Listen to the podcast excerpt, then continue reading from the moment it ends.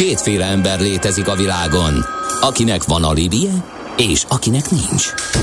Az elsőnek ajánlott minket hallgatni, a másodiknak kötelező. Te melyik vagy?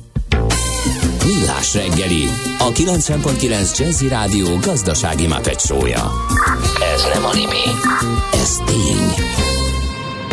A Millás reggeli fő támogatója a Superautomobil KFT, a Schiller Auto család Lexus Pest márka kereskedése Újpesten. Schiller Auto család. Autók szeretettel.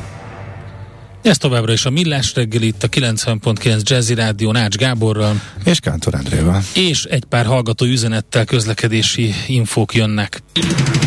Budapest legfrissebb közlekedési hírei itt a 90.9 Jazzy. Sziasztok! Ne dőljetek be a navigációnak a 15. kerületben.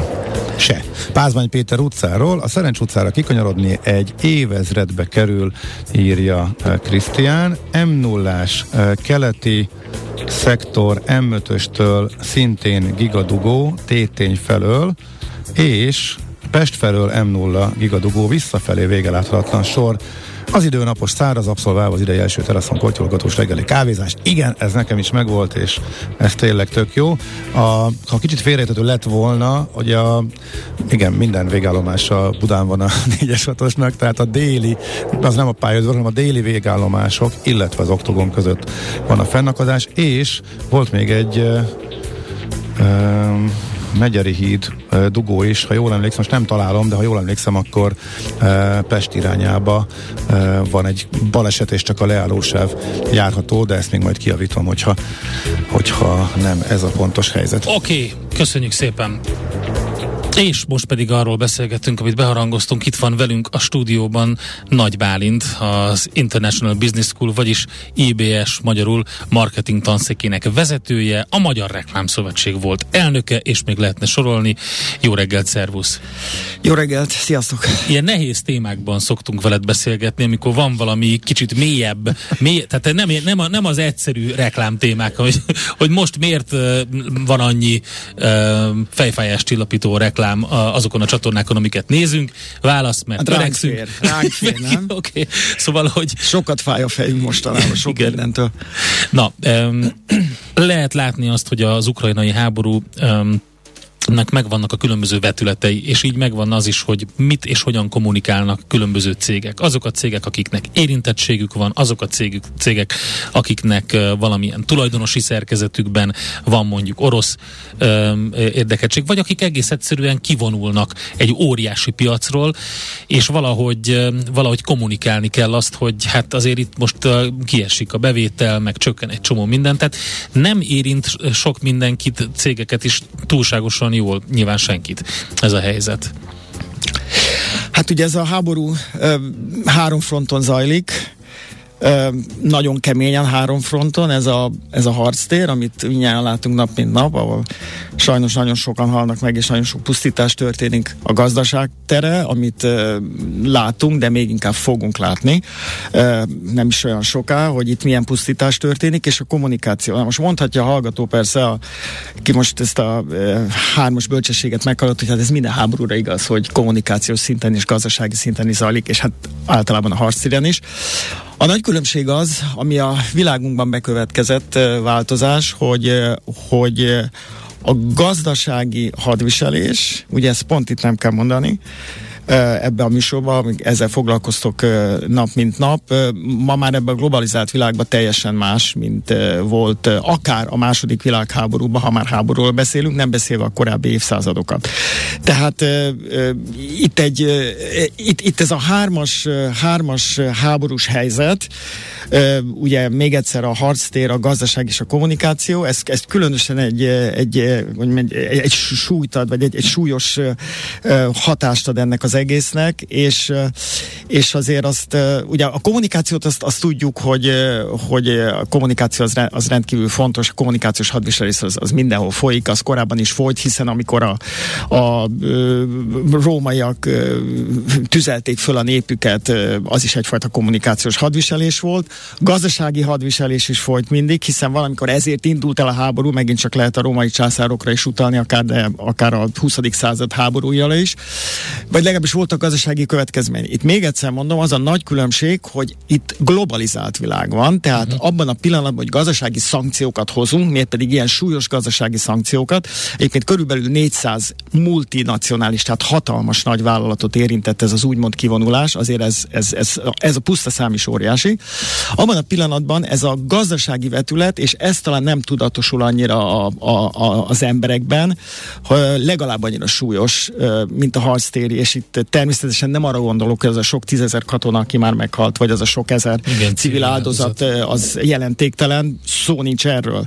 Arra azt szeretném hangsúlyozni, hogy a gazdasági vetületét, tehát az, hogy itt folyik egy gazdasági háború, ezt még föl se fogtuk, hogy ennek milyen súlyos következménye van.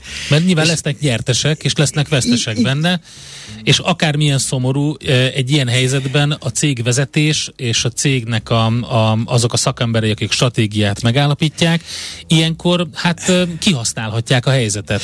Ez így van, ki is használják, ez az egyik vetülete csak, viszont van ennek egy másik vetülete is, hogy a, a gazdasági háború ugye azért nagyon súlyos hatással van e, Oroszországra, és uh-huh. több más országra is, és ezek a, e, ezek a súlyos hatások, ezek e, e, talán ma még nem fogjuk föl, ezek vannak olyan súlyosak adott esetben, mint egy katonai csapás. Uh-huh. E, és, és, ez, és ez nem múlhat el nyomtalanul, és nem is fog, tehát amikor, e, amikor belengetik e, országok, vagy netán régiók, például az EU a totális gazdasági hadviselést, azt, azt szerintem nyugodtan érthetjük úgy, mint egy totális harctéri háborút, egyelőre konkrét áldozatok nélkül, de ezzel csak azt akarom mondani, hogy a súly az pontosan azonos, és ezt, ezt, ezt, nem, ezt nem lehet eléggé hangsúlyozni. Abszolút értem. Én azon gondolkodtam, hogy nálatok az IBS-en van egy sor diák, akik hát mondjuk úgy, hogy komoly pozíciókba kerülnek be különböző nagy multinacionális cégekhez, családi cégekhez, keleten is, nyugaton is. Őket eddig ugye nyilván fel lehetett készíteni különböző krízis kommunikációs helyzetekre, gyakor, gyakorlatilag végig lehetett nézni azt, hogy mi történt, amikor a, a Coca-Cola-nak voltak különböző botrányai, vagy a Nestlének, vagy bármelyik ö, élelmiszeripari cégnek. Most a legutóbb ugye ők kerültek pellengére azért, mert ö, különböző klímaváltozással kapcsolatos, szennyezéssel kapcsolatos problémáik voltak előtérben.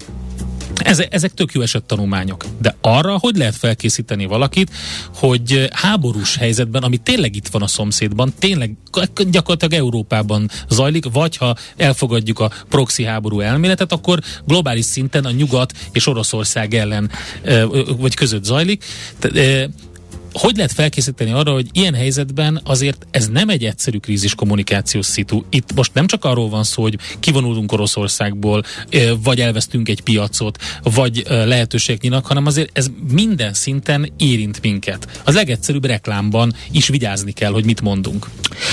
Um, nagyon, nagyon érdekes felvetés, és független attól, amikor tudtam, hogy jövök ebbe a műsorba, néhány nappal ezelőtt már kérdezgettem hallgatókat, mert egyszerűen érdekel, de ennek kapcsán, hogy tudtam, hogy jövök, újra megkérdeztem tegnap hallgatókat, hogy hogy, tehát, hogy, hogy csapódik le bennük ez, a, ez az egész dolog, hogy itt most háború, ténylegesen háború van, a közelünkben van háború, és ilyen, ilyen következménye vannak, és, és nagyon, nagyon érdekesek voltak a válaszok, és bizonyos szempontból egybehangzóak. Úgy lehetne gyakorlatilag összefoglalni, hogy ők nem gondolták volna, hogy a politika és a gazdaság ilyen szorosan van összefonódva. Hm. Most persze ezt minnyáján tudjuk, meg mi is megtanítjuk nekik, meg ők is tudják, aki 20 évesen már egyetemista azért az ilyen közhelyeket tud, de amikor ezt tapasztalja a saját bőrén, adott esetben ugye dolgozik és a saját munkahelyén is, és azt egyszerűen ezt ők, ők álmukban nem gondolták volna, hogy, hogy politika és gazdaság ilyen szinten van összefonódva, illetve, hogy politikai akarat ilyen gyorsan és ilyen hat hatékonyan, vagy legalábbis ennyire radikálisan tudja felülírni a gazdasági uh-huh. érdekeket. Pont erről beszéltünk.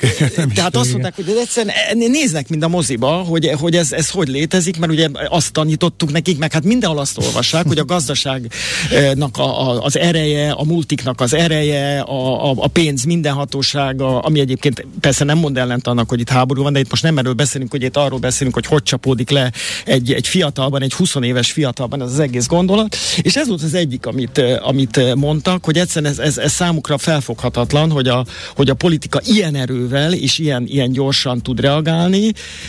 És, illetve fölülírni, illetve gazdasági racionalitás ellenére igen. Épp ezért nem is szám, épp ezért számítottak rá kevesen, nem csak a fiatalok, hanem ugye még a idősebbek, tapasztaltabbak körében is úgymond.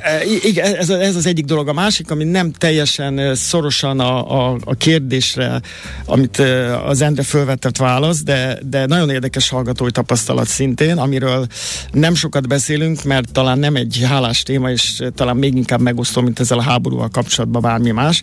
Ez pedig a Hát a, a gazdag oroszoknak, a oligarcháknak szoktuk ugye ezeket nevezni, a magánvagyonával, az elkobzása, a számlájának az árolása, tehát ez az egész gondolatkör. És ugye ők fölteszik a kérdést nekem, nem tudok rá válaszolni, megmondom őszintén, hogy hogy van az, ez hogy... milyen tantárgy, amit te uh, Hát én már különféle marketing tantárgyakat Aha. tanítok, de most itt elsősorban informális beszélgetésekről beszélek, ja, de mondjuk hittem, ez hogy... nem csak uh-huh. informális beszélgetéseken merült föl, hogy hogy van az, hogy tanulják, mondjuk jogi tárgyakból, ez értelmszerűen van nálunk is egy-két jogi tárgy, amit oktatunk üzletember szinten, persze uh-huh. nem olyan magas szinten, de mégis az alapokat, és már az alapokban benne van ugye a jogbiztonság és a magántulajdon szentsége. Hát igen. És akkor megkérdezik tőlem, hogy hogy van az, hogy akármennyire rossz, most ez idézőjelbe, vagy nem idézőjelbe, de akármennyire is morálisan vagy erkölcsileg elítélhető valaki, hogy van az, hogy gond nélkül a magánvagyonára egyik percre a másikra egy állam ráteti a kezét. Uh-huh, igen. Megmondom őszintén, én, én sem tudok erre válaszolni, és kicsit bajban vagyok a válaszsal, mert ugye rögtön azt is hozzáteszik. Szerintem a hallgatók már meg fogják írni elkezd, a elkezdünk arról, elkezdünk ugye rögtön arról lamentálni, hogy igen, hogyha, hogyha ezt akkor meg lehet tenni, akkor, akkor van-e jogbiztonság, illetve amikor ezek a tulajdonok a tulajdonosoknak a tulajdonába kerültek, mondjuk legyen az egy ingatlan, legyen az egy hajó, teljesen mindegy, miről van szó, vagy egy, vagy egy termelő egység, akár, vagy egy bankszámla, amit zárolnak, hogy miért nem akkor léptett az állam, hogyha ez nem volt, hogy mondjam, jogilag konform. Ugye... Ha meg jogilag konform volt, akkor most hogy léphet? De nem ugyanaz állam lép, itt másik államok lépnek és fagyasztják be. De Mások... egy állam, mint egy, egy á, jogi okay, egység, értem, egy, egy, igen, igen, de igen, igen, a nemzetközi összefogás, illetve döntés hatására kényszerből. Igen, igen. Ugye, én, én tudom, hogy nem ez a legizgalmasabb vetület a, kérdés a kérdésnek, de, de hmm. ugye az volt a kérdés, hogy a, hogy a, a, a diákok, hallgatók mi, mi, mi vetődik föl ennek kapcsán, vagy hogy, hogy csapódik le. Hát ez is egy aspektusa, meg kell, hogy mondjam, és erről viszonylag kevés szó esik, de e, ugye amikor például arról beszélünk, hogy, hogy e, hát és ez is egy borzasztó dolog, hogy most ki ukrán párt, úgymond, vagy orosz párti, vagy ki ért egyet inkább, vagy azonosul hát inkább az orosz érdekekkel, és ki az ukrán érdekekkel, a... akkor ezt látni kell, hogy ugye itt nem csak a, a különféle e, egyéb előzményekről van szó, hanem ilyen, ilyen intézkedésekről, és azt mondják, hogy igen, tehát hogyha a, lehet, hogy az oroszok nagyon-nagyon, e, vagy nagyon elítélendő az, amit az oroszok csinálnak, de amit az oroszokkal szemben csinálnak, bizonyos esetekben az ugyanúgy elítélendő. Tehát azért mondom, ez egy nagyon komplex kérdés, és egy 20 éves fej. De az egy válaszlépés. E, egy 20 éves fej ezt hajlandó még uh-huh. szűzen nézni. Aha. Viszonylag szűzen nézni, és föltenni ezeket a kérdéseket, amelyeket mi lehet, hogy 40-50 éves fejjel nem teszünk már föl, azt mondjuk, hogy hát igen, ez, ez természetes, hogy hát ők csúnya emberek, akkor le kell foglalni a vagyonukat, és itt tovább. Van egy, nagyon érdekes most bocsánat, vannak. Erről eszembe jutott egy, egy másik dolog, hogy, hogy és hát nyilván um, olyasmit nem, nem fogsz mondani, mi nem a közönség vagy nyilvánosság számára um, um, van. Az iskolán, az IBS-en belül, ugye ez egy, ez egy brit diplomátadó öm, oktatási intézmény. Ide rengetegen jönnek külföldről, azért választják Magyarországot, mert Budapest egyébként is egy jó hely. E, a tanári kar a, a, a, ennek a helyzetnek a hatására, és nagyon sok diák érkezett ugye e, Oroszország. Sok tucat országból vannak diákjaink. Is. Többek között Oroszországból és Ukrajnából, Ukrajnából is, egymás is, mellett igen. ülnek a padba. Szóval, hogy a tanári kar, amikor ez az egész helyzet megtörtént, és uh, akkor leültettek, és azt mondták, hogy itt át kell beszélni azt, hogy mi történik az oktatásban nálunk, vagy, vagy, vagy meghatározhatok valamit, vagy, vagy ez egész egyszerűen egyértelmű volt, hogy, hogy ez a kérdés ez hogy érinti a tananyagot. Nem ültünk ültünk le, nem határoztunk meg semmit, és ennek talán az, az természetesen informális beszélgetések vannak, de most a kérdésed nem erre irányult. Egyfajta intézményi uh, irányvonal nincsen ebbe, egész egyszerűen azért, mert az intézmény irányvonal nagyon-nagyon egyértelmű, több évtizede, amióta az iskola fönnáll, és ugye ebben a formában áll fönn, pontosan amit mondtál, hogy ez egy nagyon nemzetközi iskola, a hallgatóit illetően is abszolút uh, brit diplomát ad, abszolút uh, az angol elvek szerint oktat, aminek része az is, hogy nem politizálunk az iskolába, tehát mi még a leg, uh-huh. mondjam, nyugodtabb békeidőkben is kerüljük a, azokat a témákat, amelyeknek politikai vetülete lehet. Mondhatjátok, hogy ez elég nehéz. Egyébként nem annyira, de, de időnként nagyon tudatosan figyelni kell rá. Ez így igaz, úgyhogy ilyen értelemben ez nem, esünk, nem esik nehezünkre most sem. Sokkal ártatlanabb helyzetekben, én emlékszem, hogy én elég régóta tanítok itt, emlékszem iraki, iráni szembeállás, ott ült megint csak egymás mellett a két hallgató, de voltak ennél még sokkal cifrább helyzetek, mármint politikailag, és, és nem volt, nem volt belőle, okay. nem volt belőle konfliktus. Jó, hát nem akkor vissza az eredetihez, hogy, hogy mi az, ami, ami megváltozik a cégek kommunikációjában? Óvatosabbak lesznek? A, a kicsit necces témákat, szenáriókat kerülik? Tehát most ugye nagyon hülyességet vagy bagatelt kérdezek, de azért előfordul olyan, hogy, hogy, hogy nyugodt békehelyzetben, hogy egy cég mondjuk ilyen mafiózókkal viccesen reklámozza magát, mondjuk egy, egy tévéreklámban. Na most egy, ugye ez, egy ilyen helyzetben mondjuk bármilyen katonai utalás, vagy bármilyen ehhez hasonló, az inkább elriasztó lehet.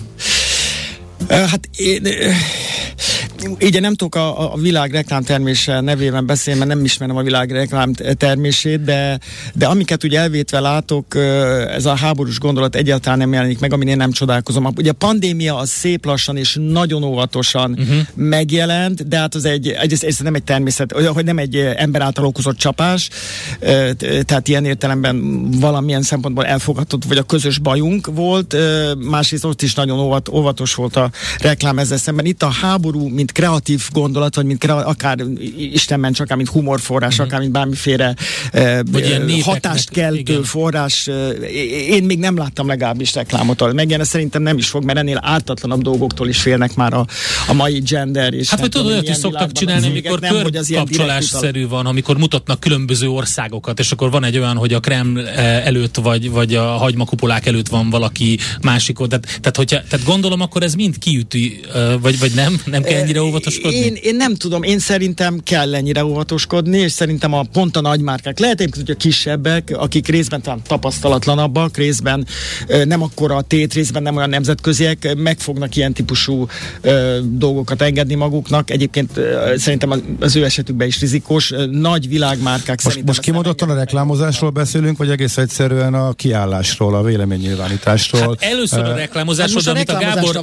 Most a reklámozásról... Az más, ugye? Tehát az, hogy kirakni a kék-sárga így van, jelzéseket, abszolút, és azt mondani, és elítélni. Tehát az, Kifejezetten a reklám és a kreatív, hmm. meg az, én úgy értettem legalábbis a kérdést. kérdés. Nem, hát véleménynyilvánítás van szerintem egy picit több is, mint egy, mint egy gazdasági szereplőnek kéne, legalábbis az én ízlésem szerint ez, ez sokszor, sok, sokszor sokkal több. De egyébként még egy picit, a, ha nem is a reklám, de mondjuk tágabban a marketingre visszakanyarodva, ugye a márkáknak a szankciók magatartása nyilvánvalóan közvetlen hatással, szankciós magatartása nyilvános, nyilvánvalóan közvetlen hatással lesz a, a, a, a média és a, a marketing piacra. Ugye ahol nem vagyok jelen, ott, ott én nem vagyok aktív marketingben se, reklámban se, és, és ugye hát Oroszországból, mint mondottam is volt több mint 400 nagyon nagy márka, akik a legnagyobb marketingesek egyébként, és a legnagyobb reklámozók vonult ki, tehát erre nyilvánvalóan hatással lesz, de ugye azt is látni kell, hogy ez az embargó, meg a szankció hatással lesz ezeknek a cégeknek a bevételére. Na most uh-huh. azáltal, hogy a bevételére hatással van, minden bizonyal a világ egyéb területein is a büdzséik csökkenni fognak, Igen. tehát magyarul az egész marketing költség költésre én azt hiszem, hogy már a jövő évben, sőt talán az év második felében, ugye ennek van egy, van egy elhúzódó hatása, tehát semmiképpen nem egy-két hónap alatt érezhető, de én azt hiszem, hogy egy, egy fél éven, egy éven belül ez, ez határozottan érezhető lesz, hiszen a kevesebb bevételből kevesebbet lehet sokat költeni marketingre, illetve hát arról nem beszél, hogy ahol nem vagyok jelen, ott nem reklámozok. Én tovább feszegettem ezt a gondolatmenetet. Nagyon előtérbe kerül az ESG, és ugye az ESG, mint, mint filozófia is előtérbe kerül. Elsősorban az E betűre koncentrált ebben mindenki az elmúlt években, tehát a környezeti jellegű sztorikra. Ahogy mondtam is itt a nagy, nagy úgymond idézőben nagy szennyező cégekkel kapcsolatban. De azért itt van a social, tehát a társadalmi része és a governance része is, ami mind a kettő érinti azt, hogy mi történik akkor, amikor manapság már ugye lehet konkrétan olyan személyre szabott reklámot csinálni, hogy csak nekem Kántor Endrének vagy Ács Gábornak reklámoz valaki. Ugye úgy van leszűkítve teljesen a célközönség. Na most megteheti-e azt egy cég, hogy egy nagy piac az orosz piac, egy nagy piac a kínai piac, hogy más jellegű reklámokat tol be Oroszországba, mert még ott akar lenni, Kínába, mert ott akar lenni, és közben pedig ugye ezzel ellenérzést válthat ki a, a nyugati ö, oldalon lévő ö, fogyasztóitól, és így aztán nem teljesülnek ezek az elvek, hogyha, hogyha érted a kérdésemet, hogy... Én, én, én azt hiszem, hogy teljesen értem a kérdésedet, és azt hiszem, hogy a, a kérdés nagyon nehezen megválaszolható, mert mert, mert nagyon sok ö, dologtól függ. Például függ attól, hogy mennyire lesz elhúzódó ez a háború. Uh-huh. Ugye, hogyha ez a háború nem lesz annyira elhúzódó, mint amennyire most látszik, jelesül, hogyha ez mondjuk pár hónapon belül, ha nem is fejeződik be, de tulajdonképpen lecsendesedik, és egy ilyen, hát nagyon csúnya szó lenne ebben az esetben, de egy ilyen szokásos napi témává válik, amikor már nem lesznek nyilvánvalóan ekkora uh, harctéri műveletek, nem lesznek ezáltal áldozatok, uh, legalábbis személyes áldozatok, inkább gazdasági, és így tovább, akkor ugye más lesz az egésznek a pozicionálása. Én azt hiszem, hogy abban a pillanatban, ahogy lehet lehetséges, a cégek vissza fognak kúszni ezekre a, a, a piacokra, uh-huh. ugye, és nem csak Oroszországról beszélünk, nagyon, hogy említetted Kínát, mert ugye, de mondhatnánk Indiát is, ezekben az országokban is nem deklaráltan, ezek a márkák ugyanúgy elkezdtek óvatosak lenni, egyébként különösen Kínában, ez persze nem azt jelenti, hogy kimentek, szó sincs erről, nem azt jelenti, hogy nem csinálnak marketinget, hanem azt jelenti, hogy ugye föl vannak arra készülve, hogy mondjuk ha Kína másképp foglal állást ebben a konfliktusban, mint ahogy jelenleg éppen nem foglal állást, vagy állást foglal, Igen. akkor akkor ott is, akkor ott is lépniük kell, aminek egyébként minimális valószínűsége, mert az már azért az Hát vagy valamit kommunikálni kell, ugye, mert, mert régen az egyszerű volt, hogy Japánban volt egy reklám, az egy dolog, az teljesen szegregált dolog, senki nem veszi észre, nem tudjuk, hogy mi van, de hát azért most más a világ, sokkal globalizáltabb, jobban követik ezeket, és egy elégedetlen közeg elkezd a közösségi médiában kampányolni, hogy hop-hop-hop, nézzük csak meg, ez a cég mást kommunikál Kínában, Indiában, Oroszországban, mint nálunk. E, igen, e, és egyébként ez, ez, ez fontos, hogy említetted, mert ez a következő pontom, hogy igen, attól, hogy egy, egy cég, e, egy multi nem kommunikál direktbe mondjuk Oroszországba, attól még oroszországi közönség az részesülhet ennek a cégnek, és részesül is ennek a cégnek a kommunikációjában, uh-huh. hiszen amit mondtál, hiszen a névét csatornákat bármikor foghatja, ha csak a tévénél maradunk, de egyéb eszközökkel, például ugye a, a, a digitális tér, vagy az online online térben is, hát gond nélkül, hát mondjuk az online térben már nem annyira gond nélkül Oroszországban, de, de az online térben is, is kommunikálhat. Tehát, hogy ez nem azt jelenti, ez a kivonulás, hogy ezek a márkák, mint, mint brand awareness, tehát mint márka ismertség eltűntek. Egyrészt azért, mert túl erősek ahhoz, másrészt azért, mert túl rövid még az idő, harmadrészt azért, mert ilyen közvetett módon jelen vannak, és hát tényleg ne felejtsük el azt, hogy, hogy úrásra készek szerintem visszatérni, és, és alig várják, hogy, hogy hát ez a pillanat bekövetkezzen, illetve reszketnek attól, hogy reszketnek, hát szóval tartanak attól is föl vannak arra készülve, hogy, hogy ez a szankció netán ahelyett, hogy szűkülne, még, még bővülni fog, akár földrajzilag, akár a különféle termékkategóriákat illetően. Tehát azért ez nem egy, nem egy lefutott ügy, tele van bizonytalansággal ez, a, e, ez az egész terület. Hát nem irigylem, megmondom őszintén, most sem a, az oktatói, tanári felsőoktatás oktatási gárdát, akármilyen területen. De... Endre, nagyon, nagyon érdekes, amit mondtam neked, vagy mondtam is az előbb, hogy, hogy nem, tehát igen, egyrészt azért, mert nagyon sok országból vannak a hallgatóink, és, és ezeknek az országnak egy nagyon nagy része nagyon távol esik Magyarországtól, és most ugyan ők itt vannak, de mondjuk két év múlva már nem itt lesznek. Tehát magyarul nem érinti meg őket annyira.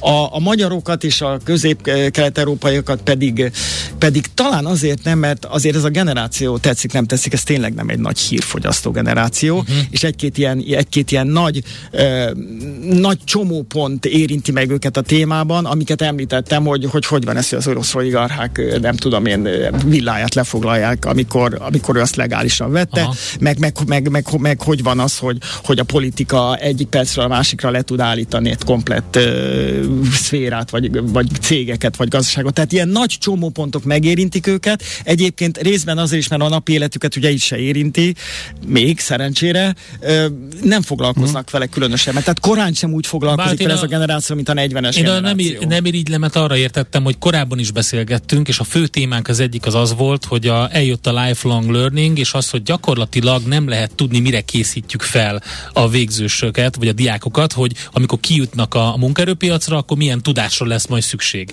Most pedig ugye bonyolítja még ez, ez, a, ez a sok geopolitikai probléma is a, az egészet, szóval, hogy olyan fel, egyre, egyre felkészültebbnek kell lenni, mint oktató, mint tanár. Nézd, erre mi nagyon-nagyon komolyan megtanítjuk őket az első évfolyamtól kezdve, hogy egyrészt részben a tudomány, vagy amit tanulnak az üzleti tudomány az olyan, hogy nincsenek kőbevésett dolgok, és naponta újra és újra meg kell tanulni a dolgokat. Részben a korunk is olyan, hogy most mi megtanítunk nektek valamit, kedves hallgatók, de fél év múlva egészen, ha nem egészen, ezen az alapokon, de egészen másképp, más technikákkal kell majd ezeket alkalmazni. Tehát ezért is az alkalmazott tudás az izgalmas, nem pedig a tárgyi tudás. Uh-huh. Hú, ezt még tudnánk folytatni természetesen, de az időnk az lejár, de nagyon szépen köszönjük, Köszönöm. hogy itt voltál velünk. Nagy Bálintal beszélgettünk az International Business School marketing tanszékének a vezetőjével, és egy beszélgetés sorozat része volt ez, ahol kiváló oktatók fognak az ő területükről beszélgetni itt nálunk a Millás reggeliben. Bálint, nagyon szépen köszönjük, hogy itt voltál. 90.9 Jazzin. Következő műsorunkban termék megjelenítést hallhatnak. Aranyköpés a millás reggeliben. Mindenre van egy idézetünk. Ez megspórolja az eredeti gondolatokat. De nem mind arany, ami fényli. Lehet kedvező körülmények közt gyémánt is. Na nézzük, hogy Margaret Thatcher mit mondott. Nem is értem, hogy a szerkesztő úr miért pont Margaret Thatcher-t választotta, de ő majd elmondja. Hogy miért őt választottam? Igen. Hú, a megválasztásának, vagy kinevezésének, ja. vagy nem is tudom, milyen van a... Évfordulója. E, igen, a brit miniszterelnöknek van e, évfordulója, és, őszintén, és őszintén szólva...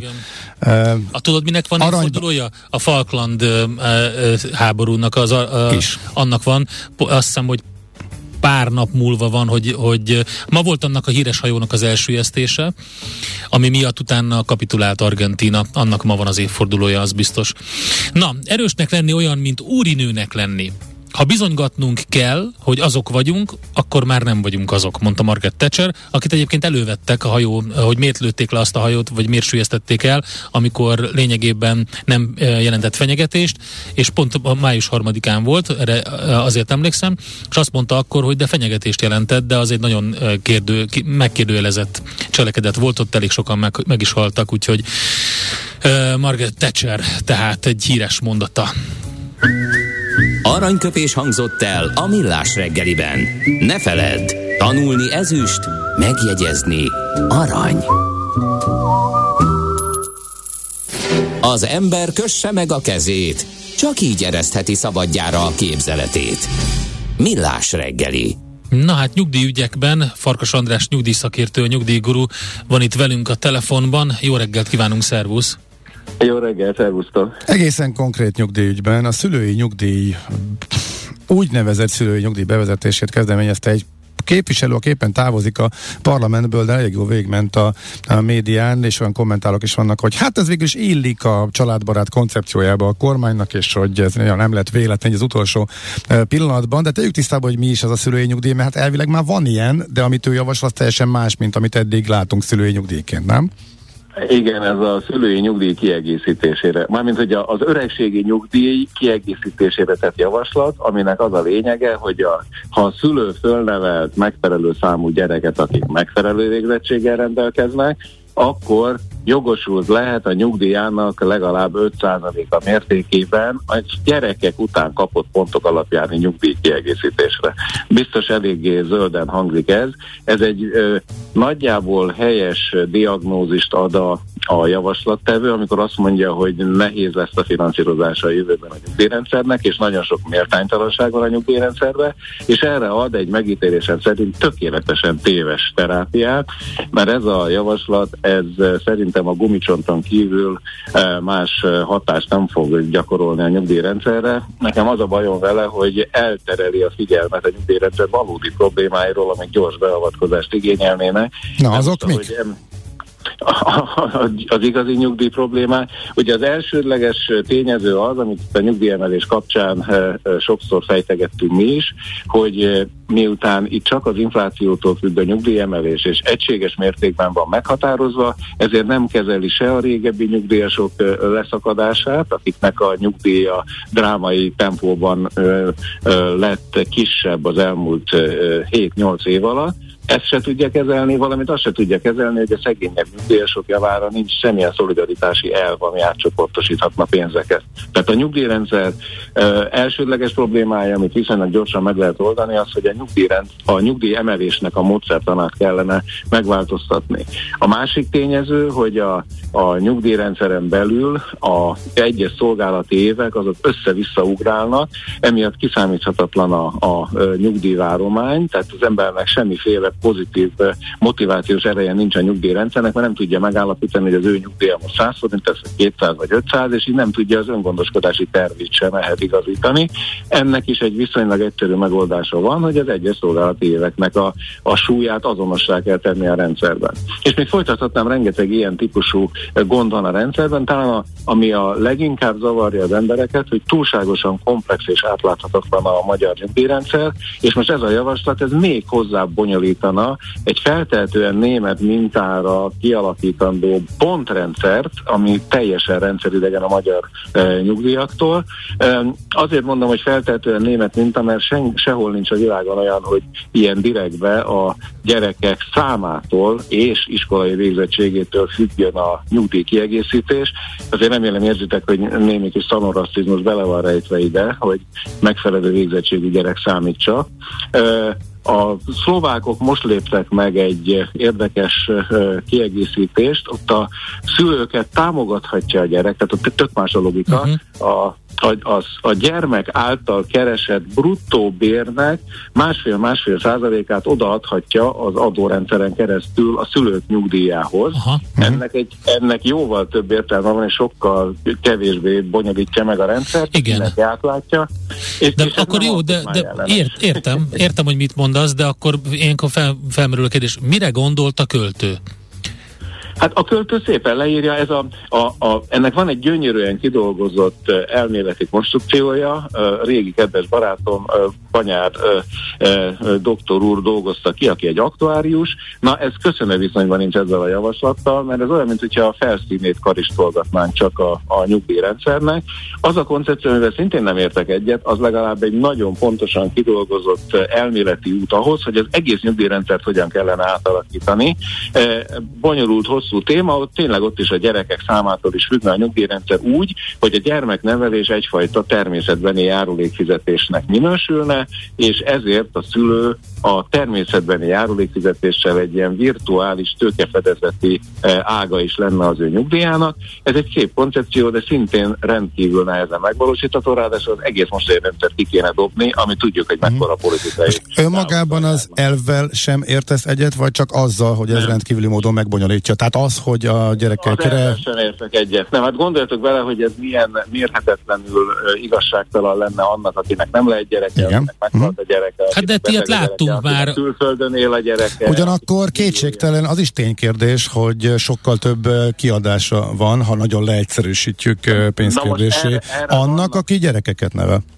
Erre van, egy, egyrészt a magyar rendszer is, a magyar nyugdíjrendszer is elismeri szolgálati időben a gyermeknevelést, de ennél lehet erőteljesebb megoldásokat alkalmazni, ami nem teszi tönkre magát a működő rendszer. Például itt van a német rendszerben azt mondják, hogy a, amíg három éves nem lesz a kisgyerek, addig a szülő évente egy pontot kap a gyereke után. Az egy pont az annyi, mint hogyha a nemzetgazdasági német átlagkeresete lenne az anyának, vagy az apának, akit ez megillet.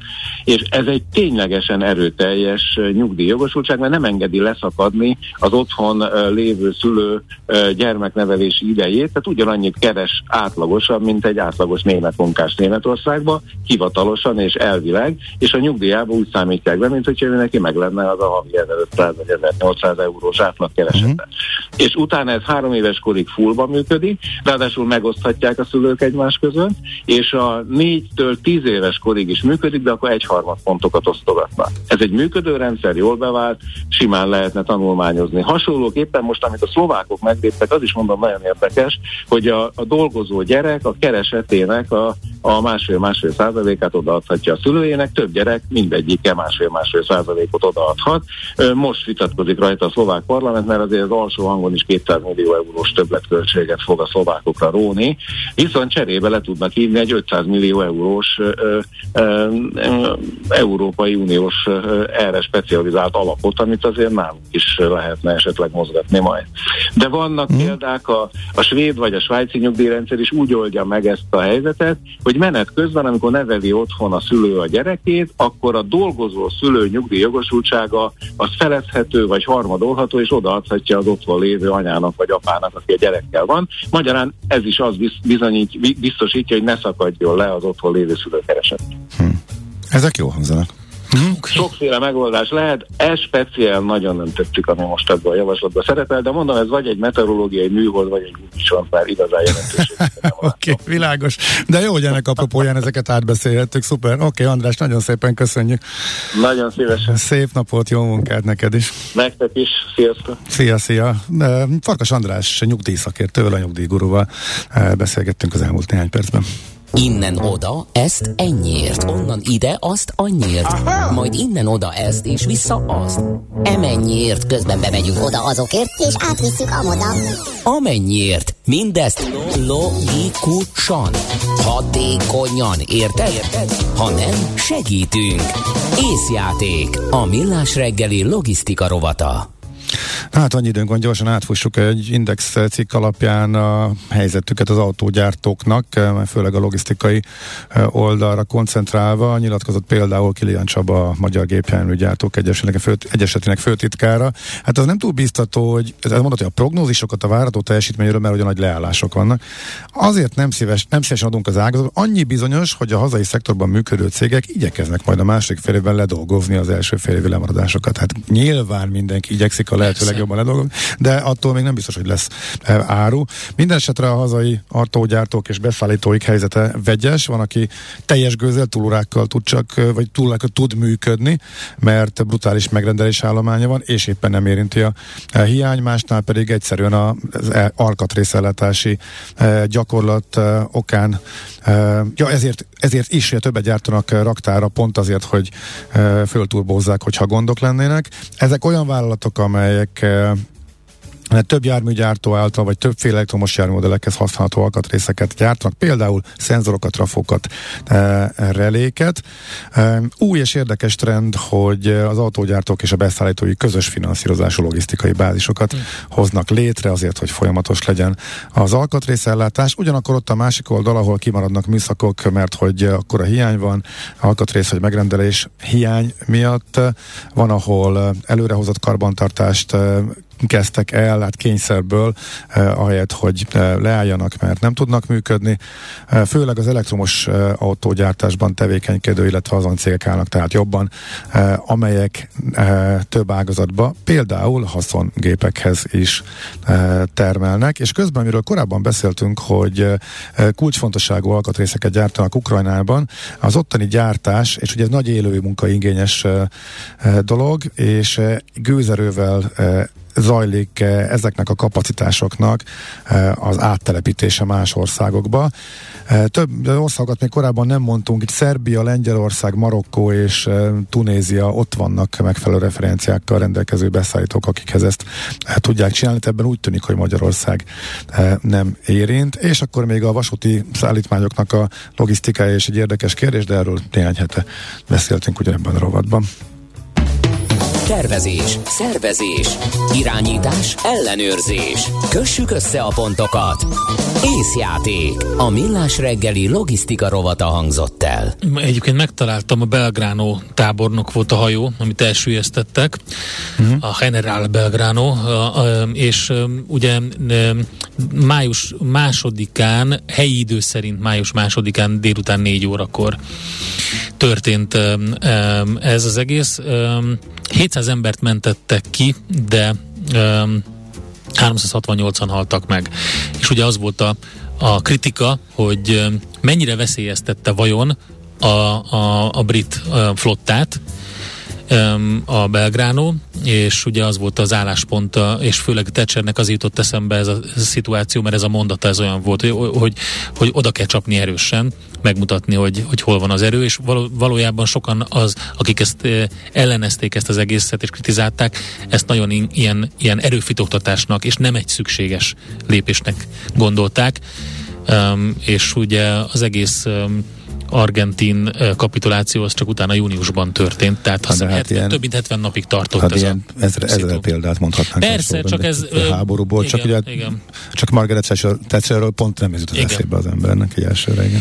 Na, um, érdekes témákkal folytatjuk, ahogy megszokhattátok a millás reggelit. Először um, Bittó Istvánról um, beszélünk majd Katona Csabával, 200 éve született Bittó István, aki azt mondta, hogy igaz, jó és erős, magyar volt minden ízében, ezt Ötvös Károly írta róla, Bittóról, úgyhogy Katona Csaba beszél majd nekünk Bittó Isváról, aztán utána pedig azt nézzük majd meg kultrovatunkban, hogy ki ez az Erkó, ki ez a törpe, és miért megjelent Csernaszabó András új könyve, vele beszélgetünk majd róla.